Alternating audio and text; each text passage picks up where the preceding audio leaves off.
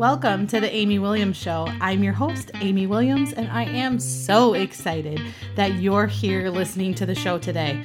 My hope and my prayer is that you find the strength and the comfort in knowing whatever you may be facing in your life right now, that you are not alone.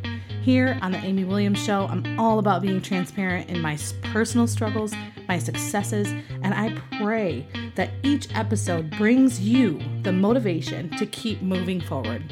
Let's get to it.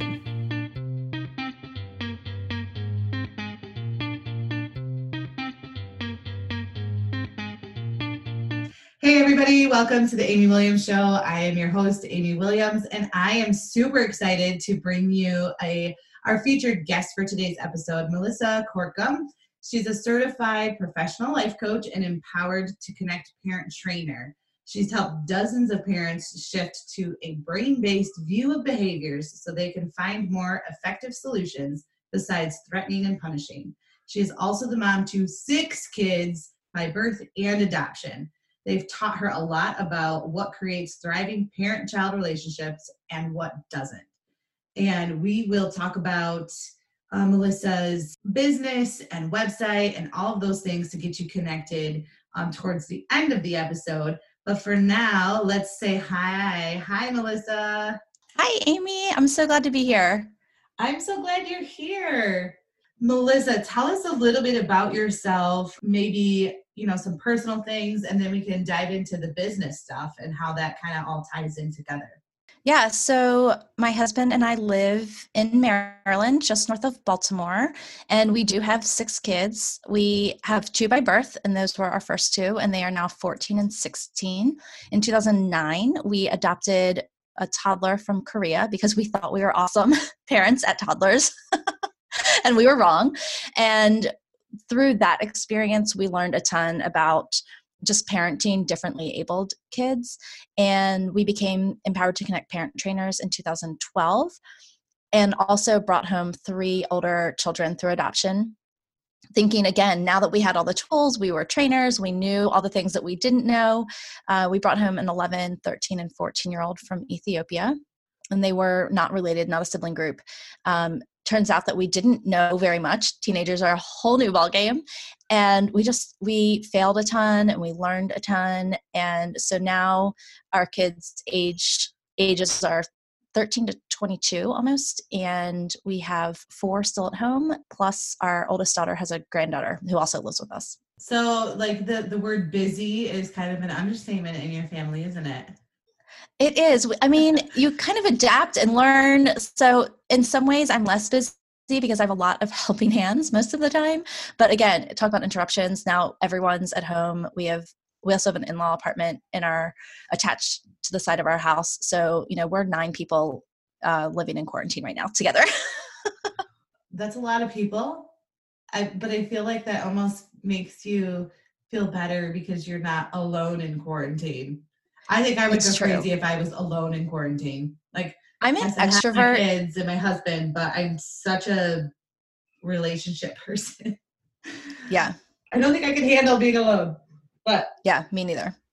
So you're you're getting through this this stage of life. You you guys are okay. You're healthy for now. We are. We are, and we both work from home, my husband and I, most of the time, and we homeschool our two youngest kids. So quarantine hasn't changed our life too, too drastically. I know it has for a lot of other people. We have been in seasons before, though, where this quarantine would have been much more chaotic and dramatic and, and even unsafe for us. Um, we have kids who struggle with mental health. Uh, we had no idea what we were getting into when we brought kids through adoption into our home. And um, yeah, so we have been in ups and downs, but we're in a really great season right now. That's awesome. That's awesome. Um, I think it's incredible for parents who adopt. I love that because there's definitely a need. I, I would love to hear more from you and not from me about my opinion, but with your experience with adoption, just some of those struggles maybe that you could share um, and how you're overcoming them? It's a great question. So, unlike a lot of other families, we probably went in thinking that we had it covered. Like we probably had too much confidence going in. And part of that was because I am an actually an adoptee. So I just thought like I've walked this, I know how to do this, but it's just different. Every child's story is so, so different. And like a lot of other families and a lot of other faith based families, we went in just knowing that it was a call, that it was, we were called as a family to provide a home to kids who might not have a home otherwise. We knew we didn't want to be in line for healthy infant adoption. We had been blessed with two healthy infants already. And so we really had a very specific kind of mission in mind when we came into this. And so you just think like love will be enough. and it just isn't. I mean, at least not, you know, just the rainbows and unicorn kind of love that I think we were thinking, you know, once they get here and they realize that they're safe and we love them, then it'll just work out. And it just turns out that it's a little bit more complicated than that. Yeah, I would. Uh, that's why you know this episode's title is "Love Enough," right? Because sometimes you you you can be maybe naive would be the right word, just thinking like, oh, if I love them, that's enough, and then it will work out. You know, it could be with a relationship or with parenting, um, but there is so much more to it than it yeah there's so much brain science there's so much to know about attachment and trauma and how our kids experiences affect how they see the world the experiences that they had before they even came to us and that you know we all bring things to the table and so that we all have you know cracks in our own selves and issues and buttons that we didn't even know we had and kids who come from trauma tend to be what we call like hyper vigilant like their body is telling them that they're really not safe even when they are.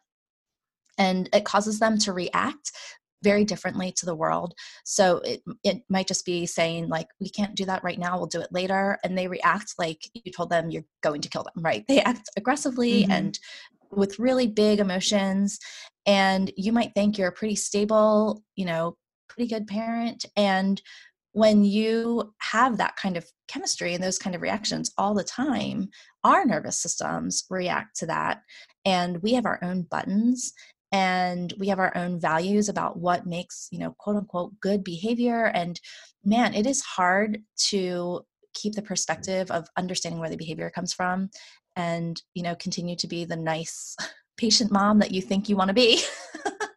Just day in and day out through really really right. tough behaviors for sure. So can you can you tell us a little bit more about some of the tough behaviors that you personally deal with with your adopted children yeah. So, you know, when our kids feel like the world isn't safe and when their brain has been affected by trauma, they do things like lie and they're mouthy and they're reactive and they can be aggressive and they can be rude and disrespectful and they can be defiant um, all of these different things and they can pick fights with their siblings and we're not this isn't like typical sibling rivalry or typical team behavior. It's like all of it on steroids. You know, um, at one point in time, we my husband was having to come home a lot to help keep everyone safe. Um, you know, we're talking the kind of behaviors that really are disruptive that need higher levels of care sometimes than we as parents can do especially if you know there's four or five other kids in the house. Mm-hmm. So what are what are the, some of the things that that you're doing now that you've kind of walked through this and been through this journey um, to help other women or other parents in general? Yeah. So when we found ourselves kind of at the very very bottom, you know that place when you hit very rock bottom, we realized that there weren't as many supports available to us. I think we just always thought if our kids really struggled, then there would be someone out there to help. And the fact of the matter is, is that there just aren't enough supports. There were some, you know, we had therapists and psychiatrists and and all of these things, but there's there's so there's not enough funding and not enough beds, and so if you have a child who needs higher levels of care, uh, you might they might need to go to the ER and have a psych eval, and you might decide that you do need some, you know, a week long stay to help get them stable. Well, in our state, there aren't nearly enough beds. And so what I was finding myself was in ERs for 24 to 36 hours like hang like I would basically set up camp and have to live there until they could find our child a bed. And in some cases we've had families wait for a week waiting for a bed to open up. So we had no idea that it was possible to feel so stuck in a situation. And while that was also happening, I was having these feelings like, you know, I don't even care what happens to you, or, um, you know, I'm done trying, you know, to try to get you help, find a situation. And then immediately following that, right, I would feel so immensely guilty that mm-hmm. you know mm-hmm. i was supposed to be the mother who had unconditional love and you know i came from a faith background where god loves us unconditionally and so that's how we were supposed to love our kids and so this kind of apathy that was building up um, i couldn't help it but i also was feeling so shameful about it like i am a terrible mother like i we decided that we wanted to do this as a family and and we're failing um, and so we really didn't want people to feel like that ever again. You know, like if we could do something to help them. So, uh, about a year and a half ago, I started a podcast with another adoptive mom who had walked a similar journey. And our goal was to just put resources out into the world for families who were struggling. And as bloggers, we started as bloggers, you know, back in the day, you know, 10 uh-huh. years ago or whatever um, as we started being authentic and transparent about some of our struggles, you know, people were cautiously starting to step forward and say, Oh my gosh, I didn't want to tell anyone, but I totally understand where you're coming from. I get it too.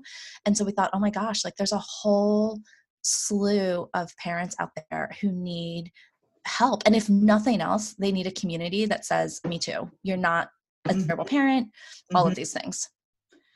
Oh, I love that. So, I love that you're being like super honest and saying, you know, like there's a point where I'm like, okay, I'm done. I don't want to help you. Um, I love that you're just being open about that because I think whether you're an adoptive parent or a biological parent, you can go through those emotions if you're struggling and you can get frustrated and you can and then you have the the snowball of the other emotions that go with it.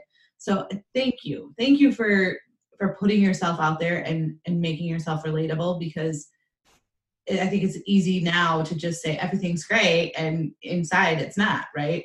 So thank you for that. You said a year and a half ago you started your podcast? Yeah, it might be two years ago. Time flies. Yeah. Until you're quarantined. Then it goes really slow. I know. All right. So what's the name of your podcast again? I just want to make sure we've got that. Yeah. The Adoption Connection, and you can find it wherever your favorite place to listen to podcast okay. is. So it's on iTunes, it's on Stitcher, all the Android platforms. Okay, I'll make sure to put that in the show description too so that people can read it and remember because we want to definitely support the podcast. Um, but what else are you guys doing um, to support your community? So we have a free Facebook group, just again, places to gather, which is becoming more and more important as we have to all go virtual. But something that we right. Something that we um, learned about about a year ago was something called blocked care. And a lot of us who have kids through adoption or even kids with special needs kind of understand what's going on in the brain when it comes to their special need, right? We might understand what's going on chemically or structurally to cause ADHD symptoms, or we might understand attachment issues and why our kids might be hesitant to attach to us. But what we failed to really recognize was you know our own nervous systems as adults we want to attach and be in healthy reciprocal relationships. That's how we were built. And when we're parenting kids who don't reciprocate relationship and the way that we're built. And it could be because of attachment. It could be because of something like autism where you know the social cueing is just different. So we don't receive the same kind of feedback that we that our nervous system comes to expect. Even in our head we know why our child may kind of be standoffish or not super affectionate. Our nervous system is subconsciously going oh that doesn't feel really great to keep coming up against this relationship and not getting the reciprocation that we're looking for. And so, subconsciously, if we're not careful, it can start putting walls up and shutting down. And that's blocked care and saying, I'm not sure that I want to put myself out there, put the energy and the effort into this relationship because it doesn't feel good. It's not reciprocal. And so that idea, um, just like we understand what's going on with our kids and their behaviors, took so much of the guilt and shame out of these like apathetic I'm giving up thoughts that I was having because I was like, oh, my nervous system has kicked in and it's doing something to protect me. I'm not a bad parent there's brain science behind this and then that allowed uh, my business partner lisa and me to kind of explore well what does that look like and how do we help parents fight against blocked care so they can stay in the game and still be the best mom the best dad that they want to be with their child without all the shame and blame. Oh i love that you guys are you know doing what you're doing. Is your group like geared more specifically for adoptive parents or could it be parents in general biological or adoptive um, for kids with special needs yeah so that's a great question so the our group the adoption connection so just like the podcast on facebook really is geared towards foster and adoptive families uh-huh. um, i have do some private coaching and parent coaching uh, on my own. And so my website is thecorkboardonline.com, which is a play off of our last name. Um, all, you know, kind of all one word typed out. So if you go there, I have a community that you can find through my website, um, some other freebies and things like that. And those materials all are relevant to foster and adoptive families, but there's a kind of a broader audience there. And so our Facebook group um, includes families with kids by birth who have special needs and then also foster and adoptive parents okay cool because i know i know for me i have friends in in both of those circles whether it's adoptive or biological whether special needs or not or you know so i just i was wondering where your you know more area of expertise would be um, because i think just parenting in general is is hard. And so it's so good to have community and support. And then when you add you know other obstacles whether it's through adoption or through you know mental physical abilities um, you know it's hard. And so I, I love that there's you guys and there's other people that are doing that community and saying hey it's okay and like let's look at the science behind this let's look at the why behind this and and make you go okay i'm i'm not alone and there is help and there is a light and we can get through this That's absolutely great. we can absolutely get through it Mm-hmm. Um, is there anything else that you wanted to add um, before we close out our show? So I'll make sure that we have your podcast and your website and your Facebook group um, listed for people to find you. But is there anything else? Um, so just in terms of if you're listening and you're thinking, either one, I, I am, I, I feel like I'm going to give up on my kid real soon, then you can we have a free compassion challenge that just kind of explains more of what I just talked about and gives some practical action steps. And so you can find that at theadoptionconnection.com slash compassion. And then if you're not a foster and adoptive parent, but you're just thinking like, how do I tap more into this whole idea of thinking about behaviors as based in the brain? How do I get more into the brain science? Um, I can geek out about that all day, but I have something called a parent success plan and that's free on my website thecorkboardonline.com slash success and so i also feel like this is relevant to us right now because a lot of us are parenting in march of 2020 in a circumstance that we weren't planning for and we're having to kind of redefine our definitions of success and what parenting looks like because the kids aren't at school and we're juggling jobs in different ways and there's just a whole lot of stress in the air and so this parent success plan has a whole lot of relevance to our current Good. situation. And so if you're finding yourself overwhelmed by your kids running around and you feel like nothing is getting done, like everything needs to be done and nothing's getting done, then you can hop over again to my website, thecorkboardonline.com slash success, uh, download the parent success plan, and that will give you kind of a compass for the next okay, I, I'm. I don't know if anybody else is, but I'm already like hands up. I'm. I like. I swear I'm a better mom than the.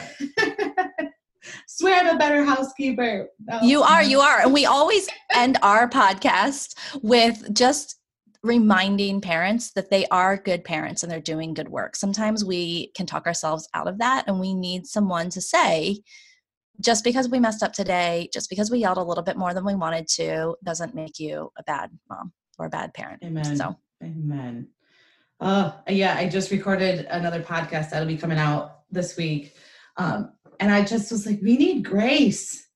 We Yeah. all need some grace, like a heavy dose of it for each other because we're all in this grief stricken ugh, right now and everybody's losing all kinds of different things and comparing and it's like oh my word just just hand out grace to yourself in your own home and to others and yeah now is the time for that for sure yeah, we we need to be really kind to ourselves and to each other Mhm. and and set the bar a little lower in our houses. i told my husband that the other day i was like can we just lower the bar? Like can the standard be lowered on how fast i'm going to do the dishes or like how clean everything? I can't.